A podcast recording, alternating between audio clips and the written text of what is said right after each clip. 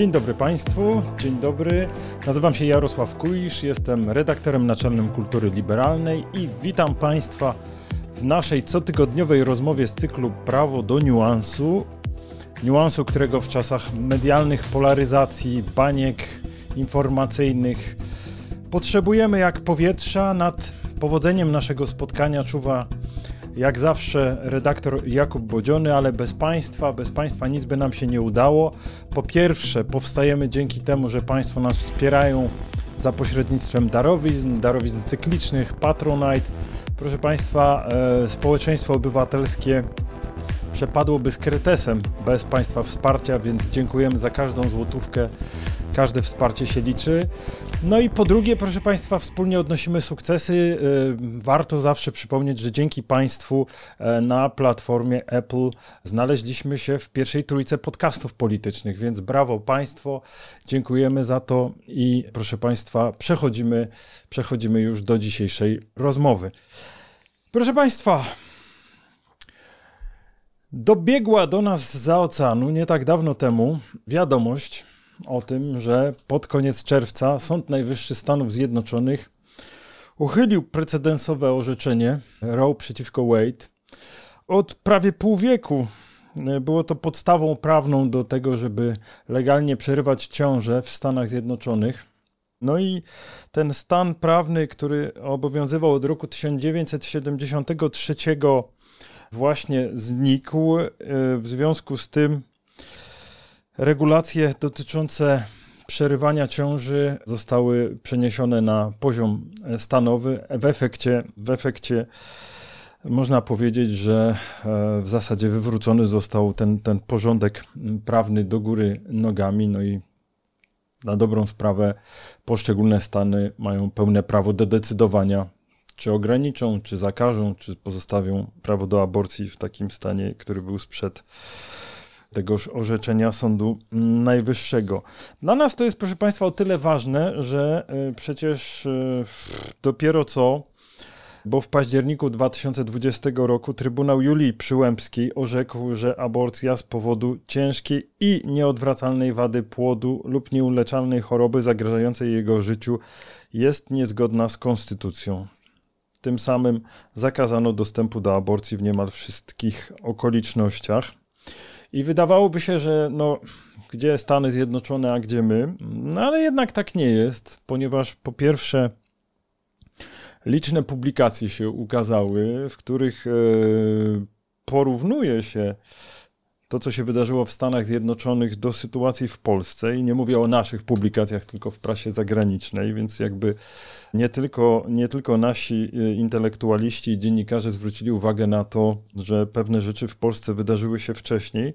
No ale też druga sprawa, która wydaje mi się i która będzie przedmiotem naszej dzisiejszej rozmowy, jest chyba taka, że kiedy po 1989 roku trwały dyskusje na temat prawa do aborcji w Polsce, to proszę Państwa, Stany Zjednoczone w tych debatach były punktem odniesienia.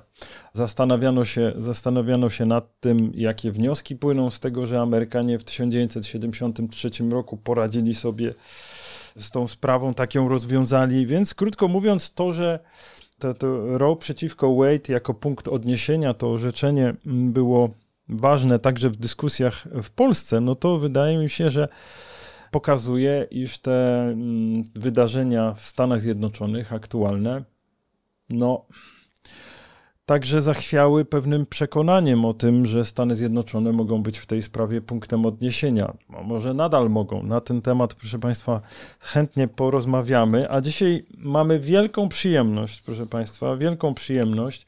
Naszym gościem jest pani profesor Magdalena Środa, znana wszystkim Państwu profesorka Uniwersytetu Warszawskiego. Przypominam także no, jedna z najważniejszych ekspertek zajmująca się historią etycznych idei, więc tutaj do tego tematu Proszę Państwa, e, mamy znakomitego gościa. Ja tylko też przypomnę, że pewien element historyczny tutaj jest godny, godny wzięcia pod uwagę, bo pani profesor także w rządzie Marka Belki pełniła funkcję pełnomocniczki rządu do spraw równego statusu kobiet i mężczyzn, więc e, jest to także przyczynek do rozmowy o pewnej historii, e, historii tego, jak ten e, status kobiet i mężczyzn no, jak jego historia przebiegała, bo z całą pewnością już nie można mówić o jakiejś linearnej historii zdobywania praw kobiet w Stanach Zjednoczonych, a w Polsce to w ogóle turbulencje. Dzień dobry, pani profesor. Dzień dobry, bardzo mi miło, to znaczy miło byłoby mi, gdyby okoliczności były trochę inne. No właśnie, właśnie, pani profesor, my tak się spotykamy, za każdym razem tematy są takie super ciężkie, ale tak sobie myślę, że być może powinniśmy podejść, w każdym razie mówię to pod własnym adresem, z pewną dozą pokory do tego, stwierdzić, że no stało się, stało się, u nas to się dzieje od 30 lat, w Stanach Zjednoczonych e, stało się teraz. Ja bym zaczął, może mówiąc o tej, o tej pokorze pod własnym adresem, ja bym zaczął po prostu od bardzo prostego, może przepraszam wręcz za to zbyt proste pytanie, ale zacznijmy od tego. Nasi słuchacze bardzo często sięgają po nasze podcasty, po to też, żeby sobie uporządkować w głowach te potwornie zawiłe sprawy. Pani profesor, dlaczego ludzie spierają się o aborcję? Może zacznijmy po prostu od takiego pytania. Znaczy, na pewno dlatego, że to jest temat wywołujący emocje, ale też, i to nie jest taka prawda oczywista, to znaczy dla mnie jest ona oczywista, ale pewno nie dla wszystkich. Mianowicie, aborcja jest takim jakby wziernikiem w sytuację kobiet w danym kraju. Jeśli kobiety mają prawa do aborcji, to znaczy, że mają prawa do decydowania o własnym ciele, o kształcie własnej rodziny, o macierzyństwie, że są traktowane jako dojrzałe i odpowiedzialne istoty. Kiedy kobiety nie mają tego prawa, to de facto odzwierciedla to stosunek władzy politycznej do kobiet, bo zakaz czy też odebranie tego prawa powoduje, że kobiety są traktowane jako istoty nieodpowiedzialne, infantylne, podległe, jednym słowem takie, które muszą funkcjonować pod kierownictwem światłych mężczyzn.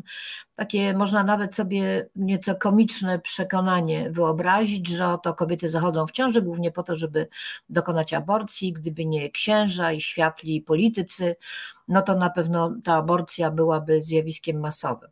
Otóż rzeczywiście stosunek do tak zwanych praw reprodukcyjnych kobiet, bo jest ich cały pakiet, odzwierciedla stosunek aktualnej władzy politycznej do kobiet. Jeśli nie mają one praw reprodukcyjnych, czyli pozbawione są autonomii i wyboru w kwestiach najbardziej fundamentalnych, to znaczy, że ich pozycja w społeczeństwie jest pozycją podległą. Ale pani profesor, że jeśli mogę wejść słowo, tak znowu może upraszczając ponad miarę, ale, ale jednak, dlaczego e, w różnych krajach, już teraz można powiedzieć, bo do tej pory mówiliśmy głównie pod adresem własnym, prawda, że w Polsce coś się dzieje tak albo inaczej, no ale teraz można powiedzieć szerzej, dlaczego ludzie mają taki problem z tym, żeby się odczepić od decyzji drugiego człowieka, odczepić od tego, że ktoś w zgodzie albo niezgodzie z własnym sumieniem podejmie taką, a nie inną decyzję. Pewno dlatego, że rozumienie praw jednostkowych i wolności e, obywatelskich nie jest bynajmniej głęboko zakorzenione, tylko traktowane jest jako rodzaj przejściowej ideologii. Albo hmm. też, e, jeśli ktoś bardziej zna historię, czy filozofię, czy historię kultury, jako element projektu oświecenia, a nie jako prawo, które przynależy każdemu z nas z racji natury albo z jakichś innych bardziej uniwersalnych powodów. Myślę, że na tym polega cały problem, bo jeśli kraje europejskie uznawały prawa reprodukcyjne i prawo do aborcji i działo się to podczas rządów konserwatywnych, przypomnijmy Simone Weil we Francji, Wielka Brytania czy czy również Belgia, to działo się dlatego, że prawo do aborcji, jak i prawa reprodukcyjne były traktowane jako prawa człowieka, czyli niezależne od ideologii, były elementem praw człowieka. W mhm. Polsce nigdy e, prawa reprodukcyjne i w Stanach Zjednoczonych również nie były potraktowane jako prawa człowieka, tylko jako element pewnej ideologii lewackiej, liberalnej czy oświeceniowej.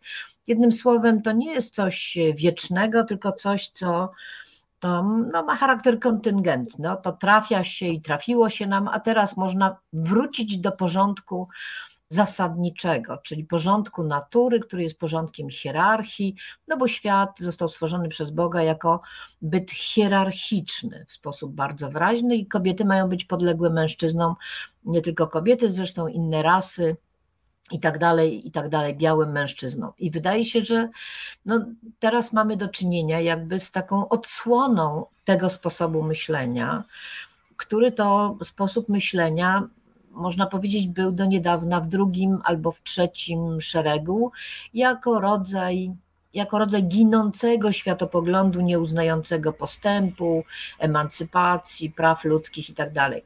No właśnie, ale to się, to się nie dzieje i, i, i zastanawiam się, słuchając pani profesor, czy to nie jest trochę tak, że kiedy się zastanawiamy, dlaczego ludzie po prostu się tak spierają o aborcję, tak z, takim, z taką gwałtownością, bo ludzie się spierają o różne rzeczy, no ale ten spór, jak mało który, wyzwala ogromne, ogromne emocje. No jeżeli tak jak pani profesor mówi, że mamy do czynienia z, niech będzie, dwie strony sporu, w których każda uważa, że to ona właściwie interpretuje prawo naturalne, tak? Jedna interpretuje prawo naturalne w takim duchu, że chroni praw dziecka od poczęcia, czyli prawo do życia maksymalnie rozumiane, a druga strona chroni praw naturalnych kobiet, prawda, do decydowania o swoim e, ciele. No to, to w ogóle, jak powiemy, że każdy interpretuje prawo naturalne na swój sposób, to rodzi się taka dramatyczna konstatacja, to, to to co, to, to, to, chyba w ogóle nie ma szansy na zgodę, tak? Czy nie? No myślę, że tak naprawdę no nie ma szansy na zgodę, bo ta dyskusja mhm. o aborcji jest dyskusją o kształcie wspólnoty de facto, o pochodzeniu wspólnoty, o kształcie wspólnoty, o przyszłości wspólnoty, czyli ma charakter absolutnie zasadniczy. Natomiast ja bym była bardzo ostrożna co do używania pojęcia prawo naturalne. Pamiętam, że kiedyś mhm. profesor Hołówka na jednej z konferencji zgromadził chyba wszystkie konteksty tego określenia. Było ich bardzo wiele i były one bardzo dziwaczne, to znaczy według niektórych, na przykład według Arystotelesa, prawem naturalnym jest trzymanie niewolników i niewolnik jest, jak wiadomo, ożywionym narzędziem czy mówiącym narzędziem i to jest zgodne z naturą. Według innych zgodne z naturą było cywilizowanie dzikich, czyli nie ludzi i tak dalej, i tak dalej. No możemy tych e, e, kontekstów użycia słowa prawo naturalne stosować e, na, na, różne sposoby. Nawet profesor Hołówka znalazł takie zastosowanie pojęcia prawo naturalne, że oto mianowicie ciała ustawodawcze, tak jak parlamenty, powinny się spotykać na wiosnę, wtedy kiedy wszystko wzrasta, bo wtedy produkcja ustaw jest znacznie bardziej, nie wiem, oświecona, albo też, że zgodne z prawem naturalnym jest to, żeby mężczyźni chodzili w skórzanych butach do Ale to, to czy to oznacza, że gdybyśmy usunęli pojęcie prawa naturalnego ze sporu, to byśmy się pogodzili? Chyba nie. nie. Ale ja uważam, że mhm. ja nie korzystam z tego pojęcia tak na dobrą sprawę. To jest pojęcie, które ma dobry kontekst w obrębie teologii, teologii chrześcijańskiej, a przede wszystkim w obrębie tomizmu. Ono tam mhm. znajduje swoje właściwe zastosowanie i doskonałą interpretację również odwołując się do stoików, możemy mówić o prawie naturalnym, ale tak naprawdę na gruncie innych i na gruncie innych filozofii, na gruncie innych kontekstów liberalnych czy oświeceniowych, to prawo naturalne jest takim raczej pustym znaczącym. Ono tam służy jako wyjaśnienie genezy naszych praw, ale nikt do tego specjalnie się nie przywiązuje.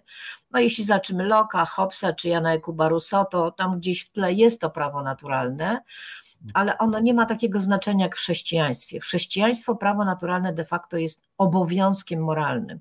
Kiedy Tomasz mówi, że mamy prawo naturalne do życia, to znaczy, że mamy obowiązek życia i traktowania tego życia jako dar, czyli nie możemy samodzielnie zrezygnować z tego daru, który ja chętniej nazywam depozytem. Jeśli mamy prawo do założenia, prawo naturalne do założenia rodziny w tomizmie, to znaczy, że mamy moralny obowiązek założenia rodziny, ponieważ Bóg wyobraził sobie, dojrzewanie naszego człowieczeństwa w obrębie takiej wspólnoty, jaką jest rodzina i byt społeczny. Tam to ma dobre zastosowanie, tak mi się wydaje, zwłaszcza, że oczywiście pojawiają się takie pytania, no, że kiedyś e, prawem naturalnym w Starym Testamencie była poligamia, czy pewna forma poligamii, a potem stała się monogamia. I Tomasz Zakwinu ma na to dobrą odpowiedź, oto istnieje materia i forma prawa, prawa naturalnego materia jest e, trwała, niezmienna i wieczna, a forma dostosowuje materię prawa naturalnego do kontekstu historycznego. To jest bardzo dobry konstrukt z teoretycznego punktu widzenia. I ja myślę, że też dlatego w istocie rzeczy w Stanach Zjednoczonych do tego sporu, który miał taki charakter bardzo powiedziałabym, rozrzucony i nieskondensowany, chętnie włączyli się katolicy i nabrali bardzo dużego znaczenia, proszę zwrócić mhm. uwagę. Protestantyzm nie jest religią instytucjonalną i centralną, tak jak katolicyzm. No i nagle się okazało, że ta instytucjonalna organizacja katolików, którzy mają swoje katolickie szkoły, tak wysokie, na tak wysokim poziomie, że ich absolwenci dostają się do Harvardu na przykład, w związku z tym mają całą armię świetnych prawników, e, organizują się doskonale. No i można powiedzieć, że z jednej strony udział katolików e, w różnych decyzjach ustawodawczych czy prawnych w Stanach Zjednoczonych, a zwłaszcza ich działalność instytucjonalna, bardzo wzmocniły to właśnie myślenie w kategoriach prawa naturalnego, czyli bardzo konserwatywne, bardzo integrystyczne. No a z drugiej strony dosyć sprawna umiejętność protestantów amerykańskich, czyli ewangelików przede wszystkim, do organizowania się poprzez telekaznodziejstwo, ale również przez bardzo sprawne zakładanie bardzo wielu organizacji. No właśnie, a pani profesor, żeby postawić dla naszych słuchaczy kropkę na D, to jeżeli pani odrzuca prawo naturalne, to jak pani sobie uzasadnia, jak pani uzasadnia e, prawo do aborcji? Y, w bardzo prosty sposób. Otóż mój doktorat był poświęcony idei godności. I jak śledzimy historię tego pojęcia, to ludzie w starożytnej Grecji nie byli godni, nie posiadali czegoś takiego jak godność ludzka. Również Rzymianie uznawali e, dignitas, to pojęcie wprowadzone przez Cycerona, w bardzo ograniczonym zakresie. Tak naprawdę my, Europejczycy, e, wpadliśmy na pomysł takiego wynalazku. On się pojawił w oświeceniu. Każdy człowiek posiada godność i dlatego posiada określone prawa. Za ojca tego typu myślenia uważałabym Kanta przede wszystkim. To jest wynalazek cywilizacyjny, to się po prostu pojawiło. Tak jak w czasie, w czasie wojen religijnych pojawiło się pojęcie tolerancji. Średniowiecze, feudalizm czy Grecy nie znali tego pojęcia. Wartości tak funkcjonują, one się pojawiają w obrębie naszej kultury, i zaczynają być wspornikami dla różnego rodzaju postaw albo praw. Ja, ja się wywodzę z tradycji szkoły lwowsko-warszawskiej, więc uważnie używam różnych pojęć i uważam, że prawo naturalne doskonale funkcjonuje w obrębie teologii chrześcijańskiej, a zwłaszcza tomizmu.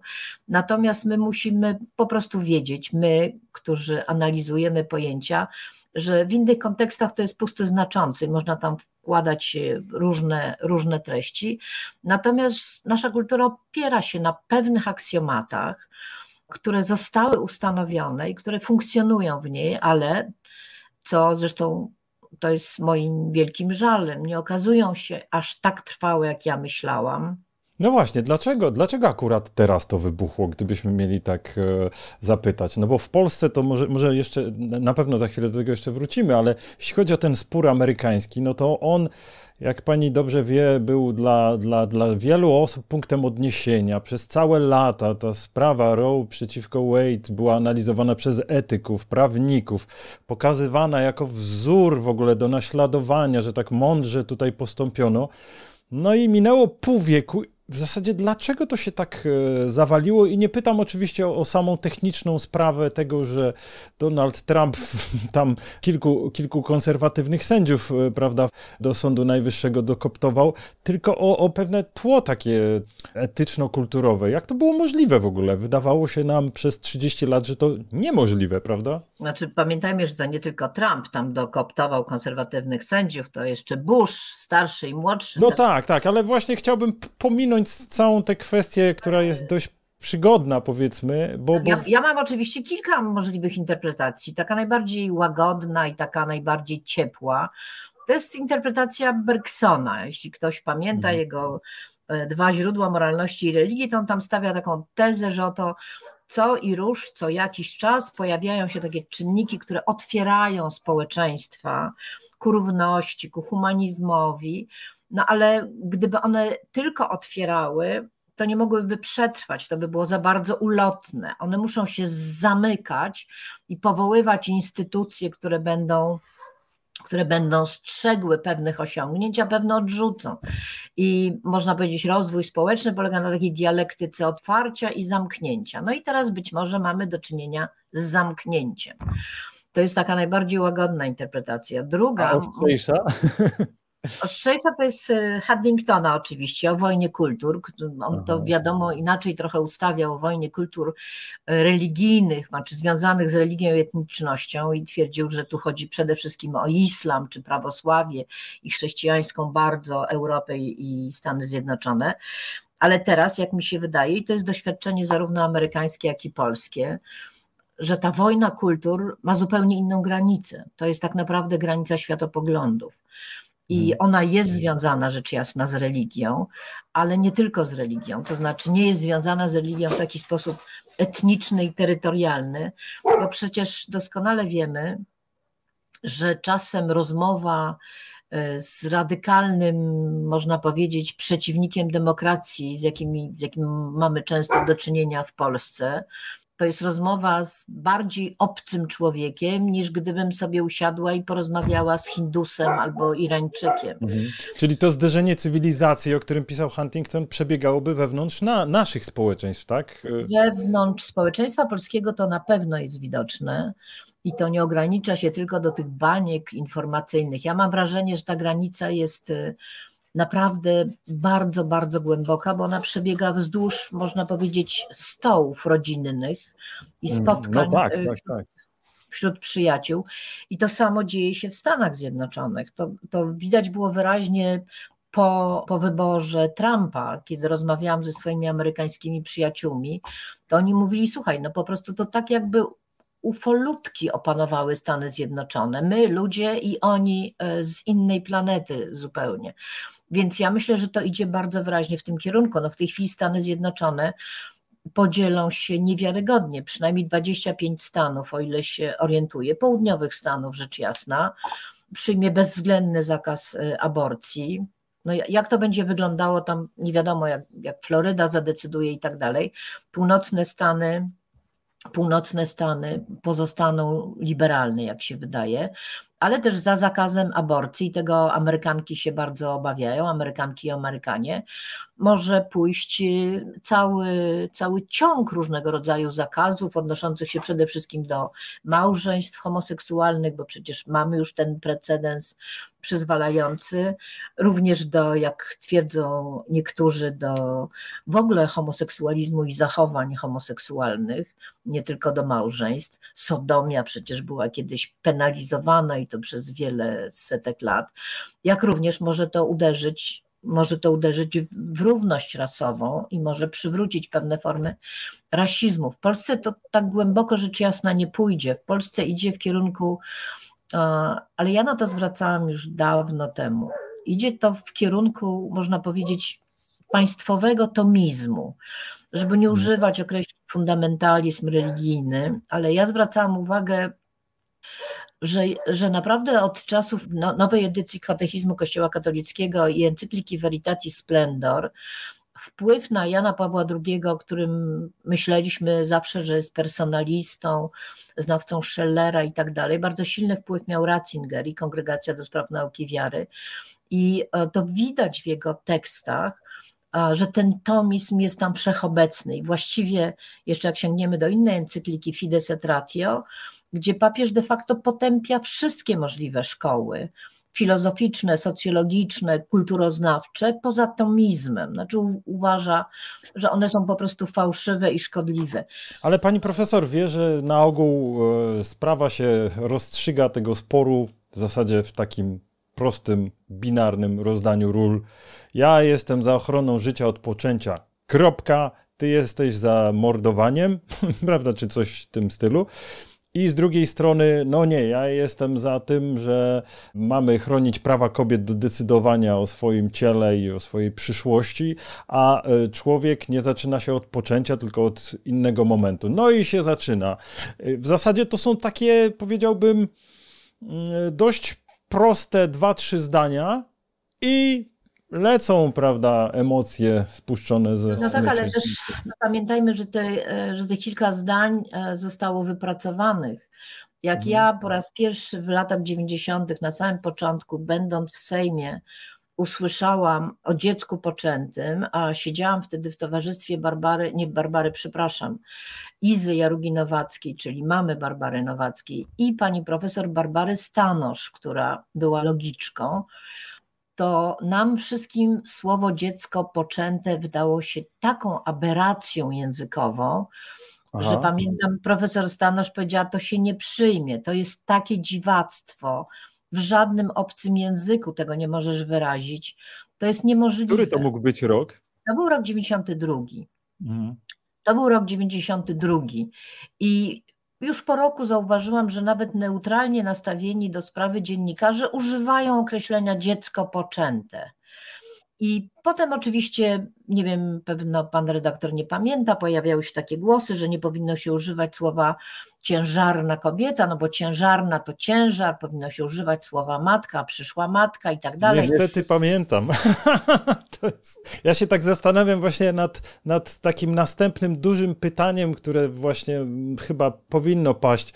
Dlaczego w Polsce wybuchł spór o aborcji. I czy to nie jest tak, że obok tych podobieństw jest jednak duża, pewna duża różnica, że można było te prawa kobiet przykręcać, dlatego że one się kojarzyły z komuną, mówiąc już tak najkrócej, i że e, wyjście z PRL-u dla wielu osób oznaczało właśnie porzucenie praw do aborcji, no bo ona się kojarzyła z Polską Ludową, więc czy to nie jest tak, że to był rodzaj, znów upraszczam, dekomunizacji dla niektórych? Tak, no, dokładnie. Znaczy, mhm. ja tak, też taką tezę od lat głoszę, że w Polsce dekomunizacja oznaczała deemancypację, mhm. ale oczywiście też związane to było z ignorancją, bo pamiętajmy, że w Polsce e, w PRL-u było przyzwolenie na aborcję i ona była legalna, natomiast zakaz aborcji był za czasów e, Stalina do roku 50, do roku 53, czy nawet trochę dłużej.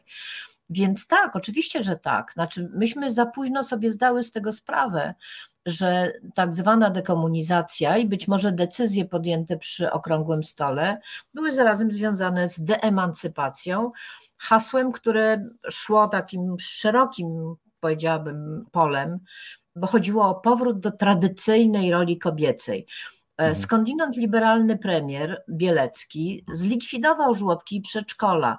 Nie zrobił tego oficjalnie, tylko przesunął je po prostu e, pod e, samorządy, nie przesuwając określonych środków, więc de facto przyczynił się do ich likwidacji. Nie wynikało to z biedy, wynikało to naprawdę z tego, żeby te kobiety wróciły do tej tradycyjnej roli.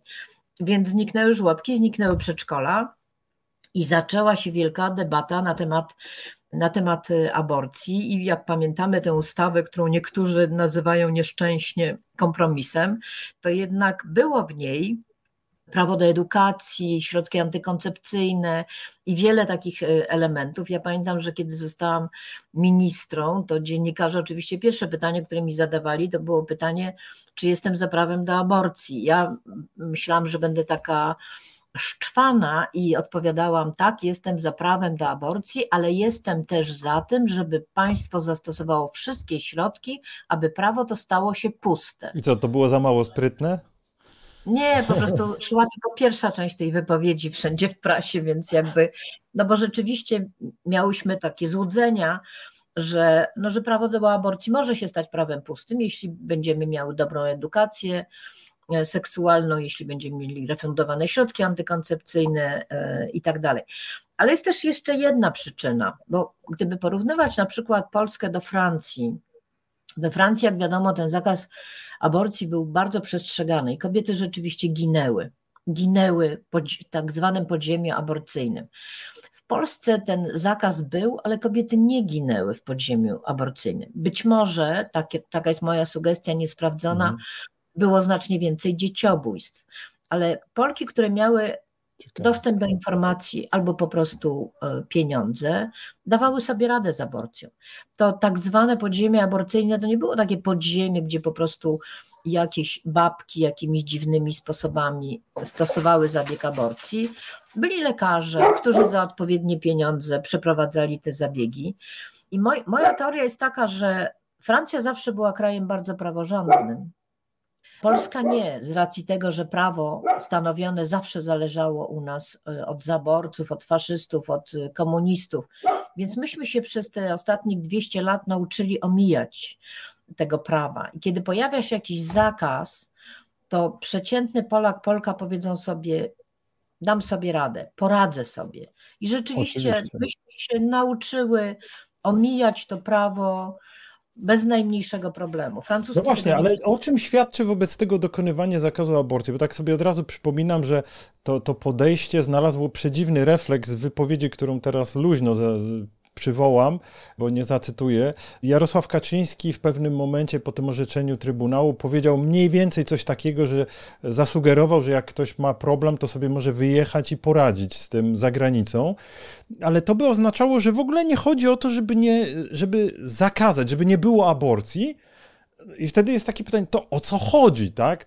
A, a, a, obok tego można przytoczyć jeszcze całą masę statystyk, które, które różne organizacje podają, że zaraz, jak zakazujecie, to tak naprawdę jest więcej, bardzo często z dramatycznym finałem, że lepiej jest prowadzić inną politykę, może taką, o której pani przed chwilą mówiła, ale w ogóle nie. No to, no to o co chodzi, jeżeli nie chodzi o to, żeby nie było aborcji? Znaczy, tak naprawdę chodzi o władzę. Chodzi o no władzę, no to znaczy chodzi o taką legitymację władzy. Jestem tym silniejszy, im bardziej kobiety są podległe. To, że u nas jest zakaz aborcji, to znaczy, że ja mam taką władzę, że mogę doprowadzić do podległości kobiet, a przy okazji jest to dobra legitymizacja władzy w obliczu na przykład Watykanu. No, wszyscy byli przekonani, nie wiem jak to wyglądało naprawdę, że zakaz aborcji był związany, czy też był warunkiem e, przyjaznych stosunków, a właściwie wizyt Jana Pawła II w Polsce, bo też i rzeczywiście nasz papież, znaczy tak zwany nasz papież, miał obsesję absolutną na punkcie, pod wpływem pani Półtawskiej zresztą i od pewnego momentu tylko na, na punkcie tak zwanego życia, życia poczętego czy nienarodzonego. Więc ja myślę, że oczywiście, że to jest absolutnie po prostu symbol czy emblemat władzy.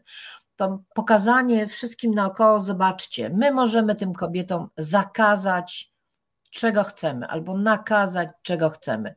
One w naszym społeczeństwie są podległe. Mogą się buntować, mogą sobie załatwiać to wszystko na własną rękę, ale e, w świetle prawa to są istoty drugiej albo trzeciej kategorii. Myślę, że e, Kaczyński czerpie z tego jakąś osobistą satysfakcję, tak mi się wydaje. No jest, to, jest to sytuacja szczególnego rodzaju, prawda, znając e, życie prywatne Jarosława Kaczyńskiego, kiedy tego typu, prawda, osoba, osoba o takiej, w takiej sytuacji rodzinnej, która jest kawalerem od dekad i w zasadzie prowadzi bardzo niestandardowy tryb życia, e, no, e, pragnie narzucać innym swoją wolę, prawda? I, i zdobywać władzę nad ciałami innych ludzi. To jest coś no to nie tylko e, Kaczyński, prawda? Czy on jest taką figurą pośrednią między księżmi a mężczyznami, można powiedzieć. Jest takim tertium genos trochę. No ale księża to jest dokładnie to samo. Ludzie, którzy w życiu nie założyli rodziny. No ale co jakiś czas dochodzi nas, dochodzą nas wiadomości o hipokryzji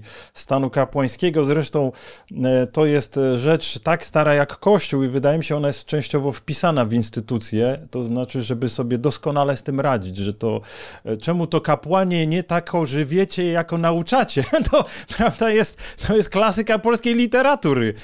Więc, więc wyda... Nawet lepiej, ja bym powiedziała, bo tutaj gdzieś niedaleko na Mazurach kiedy rozmawiałam z jakąś kobietą, która ma trzy córeczki, żeby uważała, bo księża czasem molestują i tak dalej, ona mi odpowiedziała: Nie, proszę pani, pani się nie martwi. Nasz ksiądz ma dwójkę dzieci we wsi obok i jest porządnym mężczyzną, zajmuje się, płaci i tak dalej.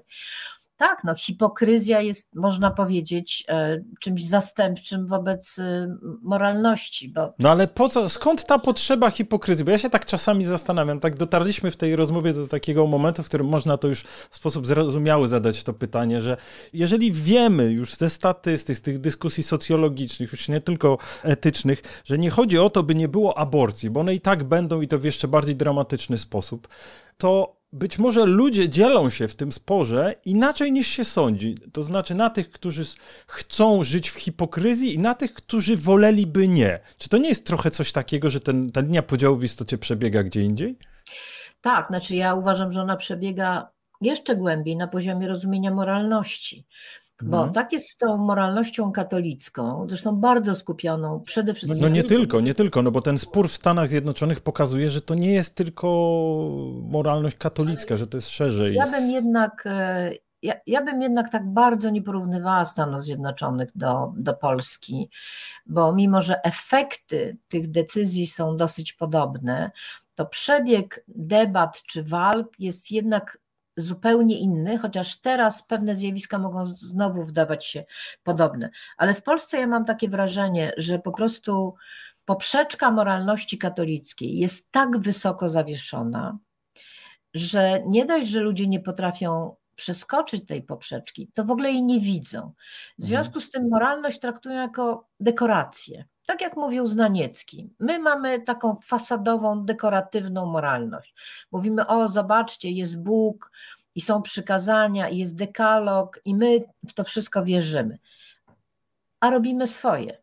No, weźmy przykład pana Kurskiego, e, szefa telewizji, który mając trójkę dzieci wziął kolejny ślub kościelny, ponieważ pierwszego związku nie skonsumował. Wszystko jest możliwe, ale deklarowanie religijności jest najważniejszym elementem polskiego rozumienia moralności. Mam na myśli oczywiście to rozumienie które jest powszechne wśród katolików przede wszystkim. No to może, może, może można powiedzieć, że ci politycy tak instrumentalnie używając e, argumentów etycznych, to może oni zrozumieli, jak w Polsce zdobywa się władzę poprzez hipokryzję, że, że po prostu e, jest to jeden ze znakomitych sposobów na to, żeby skoro ludzie tak sprawnie żyją w dwóch światach, a może nawet więcej niż dwóch, że w jednym prawda, deklarują pewien system wartości i przywiązanie do niego, a na co dzień to już sobie zrobimy trochę inaczej, no to może, może tak się odnajdując w tym, tych dwóch światach, nie ci, którzy proszą o to, żeby być spójnym ze sobą, żeby postępować konsekwentnie, obniżyć poprzeczkę oczekiwań, iść na pewne kompromisy ze sobą, ale i z życiem. Nie, że, że, że w zasadzie, skoro ludzie żyją w takich dwóch czy trzech światach, to trzeba w tę stronę iść, żeby zdobyć polityczną władzę. Znaczy, coś takiego jest rzeczywiście. Znaczy, hipokryzja jest po prostu faktem. Natomiast tu nawet nie chodzi o taką spójność, e, tu chodzi o oddzielenie praw obywatelskich od e, ideałów moralnych. Wszyscy jesteśmy obywatelami, obywatelkami i wszyscy powinniśmy mieć podobne prawa. Natomiast jeśli jestem katolikiem, to pewnych, z pewnych praw w ogóle nie korzystam, albo pewne prawa uważam za, za złe. To jest zresztą kolejna kwestia, która wiąże się z aborcją tak naprawdę i to łączy też Polskę i Stany Zjednoczone, to jest rozdział Kościoła od państwa prawda? Czy widać było wyraźnie i to nawet w jakimś wystąpieniu, pamiętam takie dwa wystąpienia, pamiętam. Jeden, jedno to jest De Gaulle, a drugie to jest Kennedy'ego, który Kennedy był, był katolikiem, jak wiadomo, ale twierdził, że przede wszystkim jest demokratą i prezydentem i właściwie ten katolicyzm traktował jako kwestię absolutnie prywatną, tak jak swoje życie seksualne. De Gaulle, który był katolikiem i to głębokiej wiary, nigdy nie uklękł w kościele, kiedy były kamery i wtedy, kiedy reprezentował państwo. Innym słowem, to, to było traktowane w sposób, e, no, jako sprawa prywatna, bo ten rozdział był czymś danym i szanowanym. Natomiast. No, De Gaulle był państwowcem, to znaczy, że tutaj po prostu ta wiara, wiara w państwo była nie mniej ważna niż jego wyznanie, prawda, rzymskokatolickie.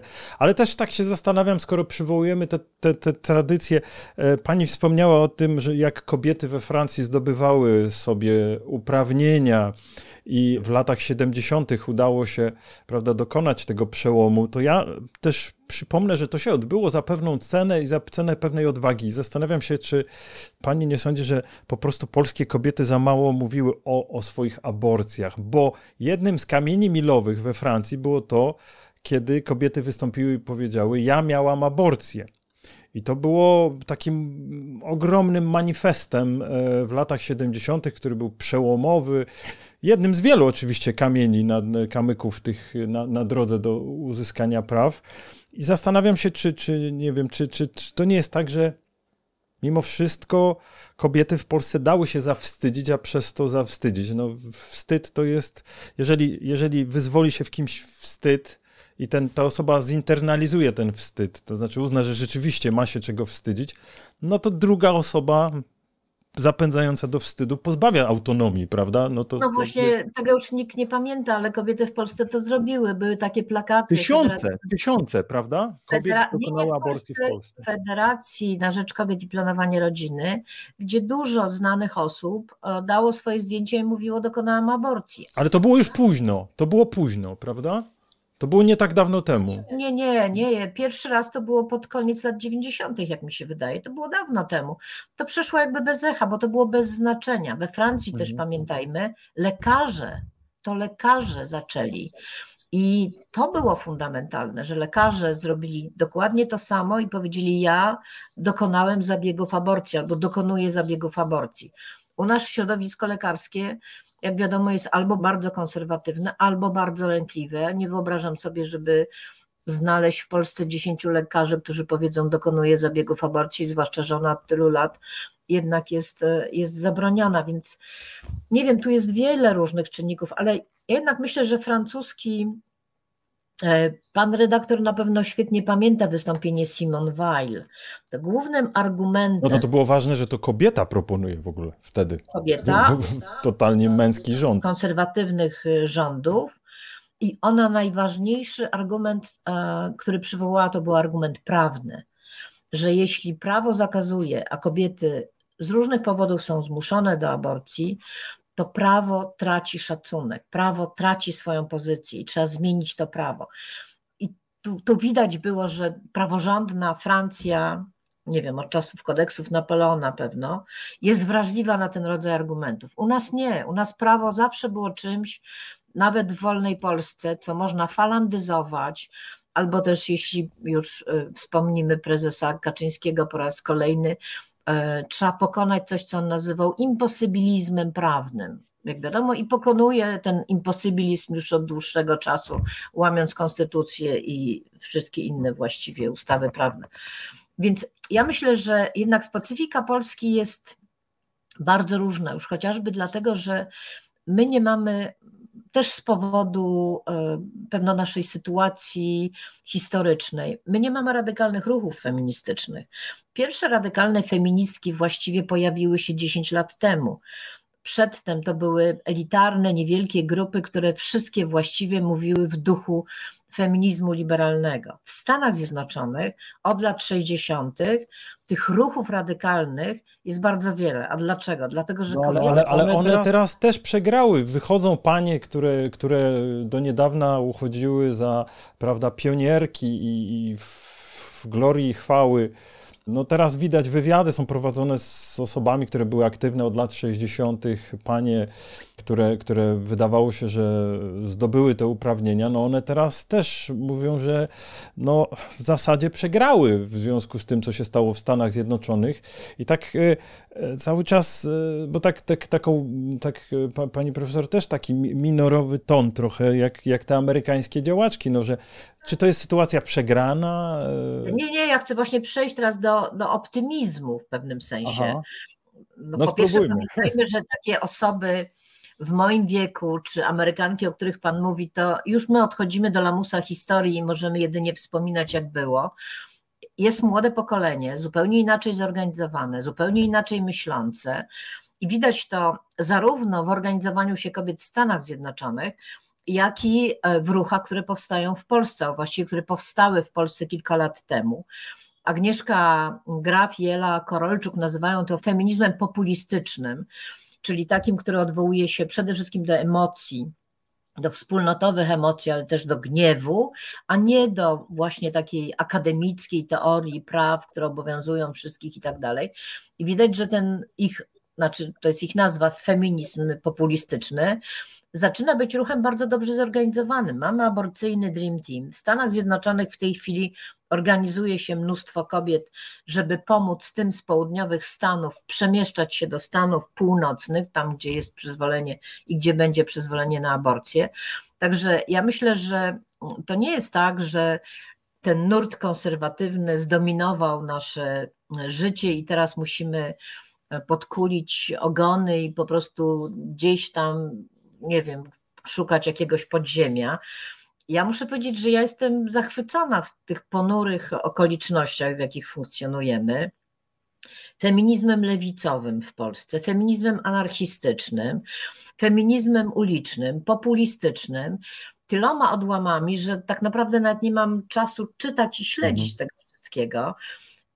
I po prostu ja pamiętam to, co się stało, kiedy poszłam na tak zwany czarny poniedziałek i miałam tam coś powiedzieć, ale za późno się, za późno wyszłam i już nie mogłam w ogóle dojść na tą scenę. W ogóle nie było mhm. szans, bo całe krakowskie było po prostu tłokiem różnych osób.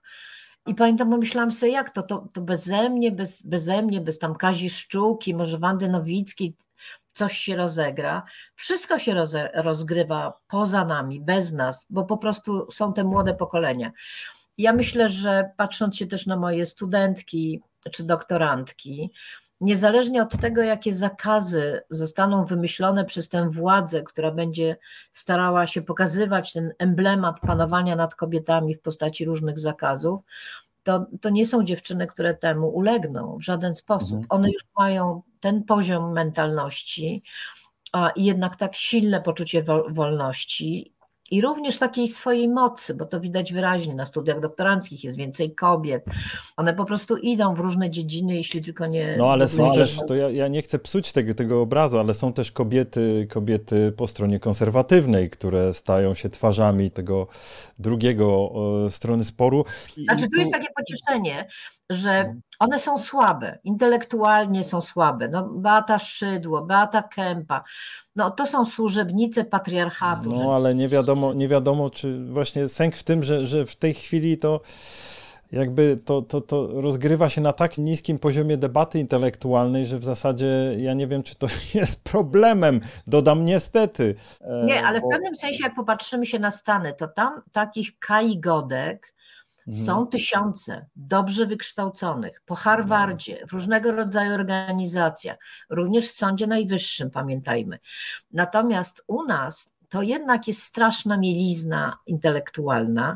Ale czy pani profesor, bo tak zmierzając powoli do końca, to takie pytanie, na które chciałbym, żeby może nasi czytelnicy jeszcze usłyszeli odpowiedź. Czy to jest jednak taki spór, bo trochę to tak wynika, że okej, okay, no to może teraz się zachwiało, jest turbulencja i potem zapadną jakieś orzeczenia, czy to w Stanach Zjednoczonych, czy w Polsce może się uda zmienić ten e, nieszczęsny stan rzeczy, który prowadzi do tylu nieszczęść. Czy, e, czy to jest tak, że to jest jednak e, ten spór o aborcję, to jest spór, w którym nie, nie idzie się pogodzić, że to nie jest taki spór, który da się rozwiązać raz, a dobrze? Nie. Pomiędzy stronami sporu. Nie da się. Nie da się, dlatego że każdy spór ma, ma wiele warstw, prawda? I tam aborcja jest jakby to, tym najwyższym elementem, znaczy takim najbardziej płytkim z drugiej strony, bo musimy sięgnąć głębiej do koncepcji człowieka, do koncepcji wolności, mhm. do koncepcji świata. I jeśli pójdziemy tym wątkiem na przykład chrześcijańskim, to człowiek jest stworzony w określony sposób i w określonym celu. I on ten cel musi osiągnąć i Kościół ma mu pomóc. A Kościół jakby realizuje wolę Boga, a przedmiotem woli Boga jest zakaz aborcji. To jest to samo, co prawo naturalne. Z tym mhm. się nie da dyskutować. W żaden sposób. A liberałowie z kolei twierdzą, że człowiek jest istotą wolną, posiada pewne prawa, i może sam dążyć do szczęścia i nie musi żadnego mieć kościoła, ani tych, którzy mówią, co jest dla niego dobre. To są dwie radykalnie różne wizje świata i to w różnych sprawach, również kwestii biomedycyny czy kwestii związanych z eutanazją. Ale to by, to by oznaczało, pani profesor, że w gruncie rzeczy, nawet jeżeli uda się zmienić ten stan rzeczy w Stanach Zjednoczonych czy w Polsce, no to nikt nie może, to od razu trzeba dodać, o kochani, tu się nie ma co otwierać szampanów ani cieszyć, bo to jest niekończąca się walka o nie, prawo nie, i politykę. Nie, niekończąca się walka, bo społeczeństwa się laicyzują. W końcu te mhm. argumenty Pana Boga, dziewictwa Maryi, przeznaczenia, losu, one stają się irrelevantne. No przecież we Francji, jak ja na jakichś konferencjach y, mówię coś o argumentacji tomistycznej, to ludzie mówią o mnie, o, papistka przyjechała. To już jest bez znaczenia, to jest po prostu bez znaczenia. W krajach laicyzujących się religia się bardzo prywatyzuje i argumenty religijne, zwłaszcza tomistyczne, nie pełnią już publicznej funkcji w dyskusji. Pojawiają się inne argumenty i te dyskusje wtedy są możliwe. My cały czas mamy tą spaczoną perspektywę, bo jesteśmy krajem ultrakatolickim cały czas, ze względu na politykę, nie ze względu na wiarę. Jesteśmy krajem fundamentalistycznym. No i obserwując spory w Stanach Zjednoczonych, no ja też zwracam uwagę na argumenty fundamentalistyczne i tomistyczne. Ale ja myślę, że no, procesy w każdym razie w Europie na pewno są takie, że Polska jest wyspą, nie tylko jeśli chodzi o aborcję, ale właśnie jeśli chodzi o argumentację i światopogląd.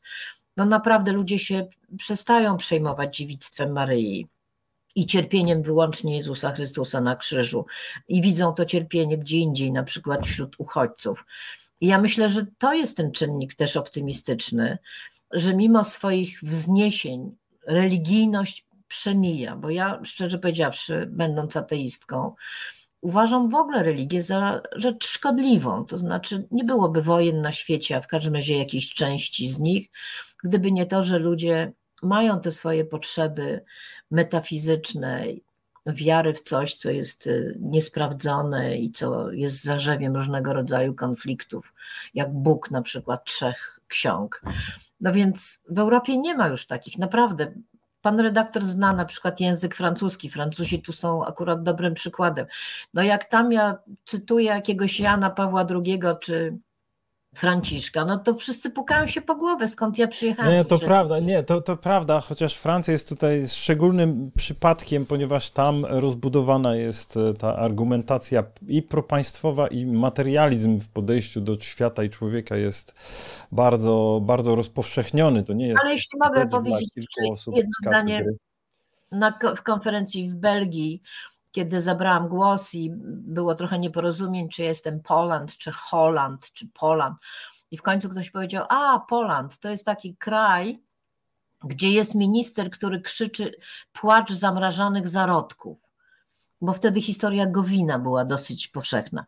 No i oczywiście ja byłam na straconych pozycjach, bo pochodzę z tak dziwacznego kraju, gdzie ministrowie słyszą płacz zamrażanych zarodków no, funkcjonujemy, że tak powiem, na tym polu akademickim, kiedy wysuwamy argumentację tomistyczną jako dziwadła, nie ma co do tego wątpliwości i to jest optymistyczne. Tą argumentacją Zachód już się nie posługuje i nie sądzę, żeby nastąpił jakiś renesans tomizmu w Europie, a w Stanach Zjednoczonych tak. Pani profesor, bardzo dziękujemy za rozmowę. Mam nadzieję, że udało nam się rzucić nieco światła na te no, dość mroczne decyzje, które zapadły i w Stanach Zjednoczonych, i w Polsce. Bardzo pięknie dziękuję za rozmowę. To ja dziękuję. Proszę Państwa, a ja tylko na zakończenie przypomnę, że Prawo do Niuansu jest czwartkową odmianą wideo podcastu Kultury Liberalnej. Każdy odcinek e, podcastu mogą Państwo oglądać na YouTubie, czwartek 20.30, ale w dowolnej porze odsłuchać na ulubionych serwisach streamingowych, na Spotify i w innych miejscach. Proszę napisać może recenzję, ocenić nasz program. Proszę Państwa, to pomaga nam docierać do szerszej publiczności. No i tworzyć oczywiście jeszcze więcej ciekawych treści. A już jutro redaktor Jakub Bodziony będzie rozmawiać o polityce zagranicznej z Justyną Gotkowską, o Szwecji i Finlandii, o, czyli o rozszerzeniu NATO. A Państwo mogą oczywiście mm, na naszej stronie www.kulturaliberalna.pl poczytać także i temat tygodnia, i recenzje książkowe, i filmowe. Wszystko dla Państwa, proszę Państwa, za to, że nas wspieracie, pomagacie. Dziękuję w imieniu całego zespołu kultury liberalnej i swoim. Do zobaczenia w następny czwartek. Wszystkiego dobrego.